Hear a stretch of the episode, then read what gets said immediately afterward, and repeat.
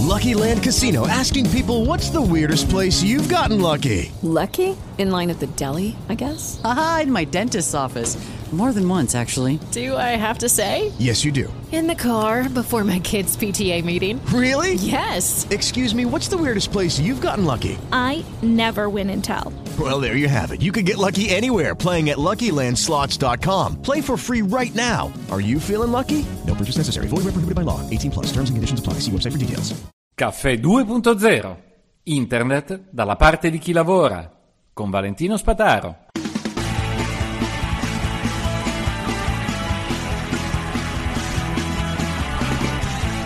Quanti testi e audio vi ho proposto in materia di Johnny Depp e del processo di diffamazione? Zero, vero? Da, ditemelo, sono stato bravino. Ecco. E questo è il primo e ultimo, spero. Perché? Non per parlare del, del merito, naturalmente, ma per parlare di questo articolo del Washington Post che eh, scopre come eh, sia un, un affare eh, occuparsi di temi di attualità.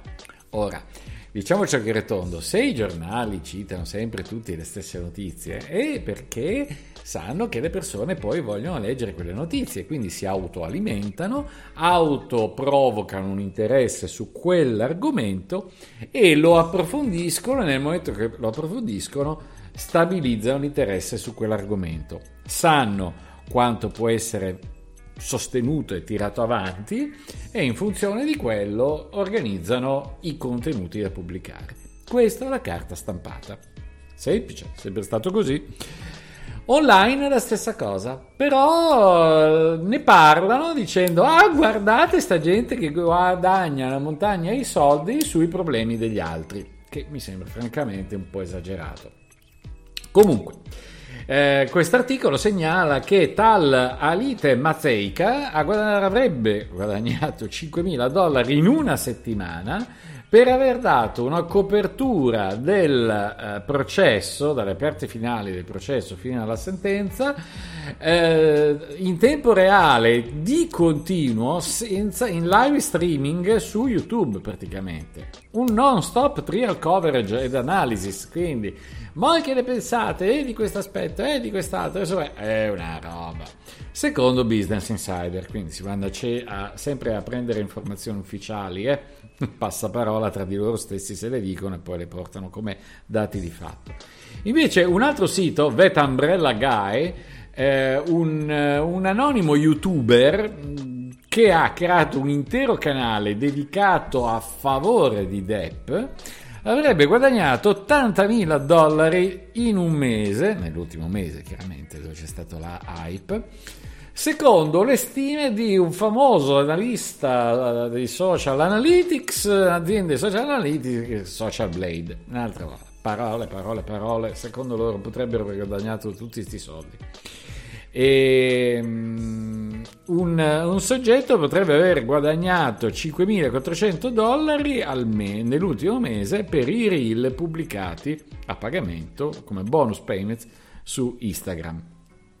Non so cosa sono i real bonus payments, ragazzi. Oh, mi, mi intervisteranno eh, dei ragazzi giovani perché il mio account su Instagram è la conferma che sono un pirla a non aggiornarlo più di quello di Twitter. Però, ragazzi, è così. Io i social li sto abbandonando tutti. Eh, Mastodon lo seguo da lontano. Ma, ma, ma take it easy, cioè non si può vivere sempre attaccati a questi social utile LinkedIn per prendere un po' di informazioni, ma devo essere sincero, oh, beh, poi ne parliamo a parte, però oh, sto riutilizzando per un progetto specifico i feeder SS eh, che sono ancora utilizzati moltissimo e devo dire che il coverage di, di, della materia che sto seguendo è totale, ma molto più ampia che seguire sui social con molto meno tempo. Cioè, è un abisso ragazzi, i feeder SS sono, restano in futuro. Comunque, mm, vabbè, questo è il discorso sostanzialmente si guadagnerebbe tanto seguendo i temi di attualità. Ora, queste belle notizie che poi tutti riporteranno in Italia sono applicabili ai podcaster, agli influencer italiani e così via?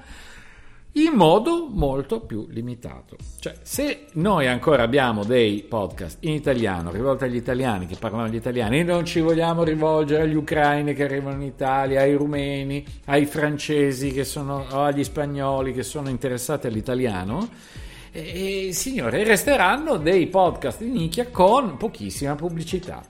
O la pubblicità finché c'è l'investitore che è lungimirante, prende e investe sui podcast. Quindi eh, Caffè 2.0 ha visto un periodo meraviglioso di guadagni finalmente straordinari per la pubblicità e straordinari ragazzi, oh, qua si fanno i soldi, eh? Uh, immagina. Però rispetto al solito, ecco, rispetto a, a, a, giorni in cui si guadagnava tipo eh, 80 centesimi al giorno, figuratevi voi, mh, mm, eh, insomma si è, si, si è, visto decuplicare i guadagni, eh, anche di più. Però questo non è per sempre, è proprio per la limitatezza dei contenuti di, de, del mercato, il mercato italiano che è comunque sempre più limitato. Allora, quando voi volete monetizzare i vostri contenuti online, dovete pensare a qualcosa di molto più massiccio, un po' facendovi un mazzo molto diverso da quello che si fanno all'estero. Cioè, la chiave per guadagnare all'estero è quella. Per guadagnare in Italia è un uh, plateau di risorse completamente più ampio e da dosare anche in funzione poi dei, degli accordi che uno ha con i singoli editori che ancora sono interessati ai nostri contenuti, sia ben chiaro, perché esiste molto di più forse che all'estero la possibilità di vendere contenuti in singoli contesti. L'importante è essere presenti poi in quei singoli contesti. Comunque eh, ne parlerò anche nei prossimi giorni con... Um, eh, in un eh, momento di formazione che farò dedicato proprio a quelli che sono interessati al podcasting e sarà un evento molto limitato e molto chiuso, decisamente riservato a, a quattro occhi volta per volta. Caffè 2.0, caro saluto a tutti e alla prossima.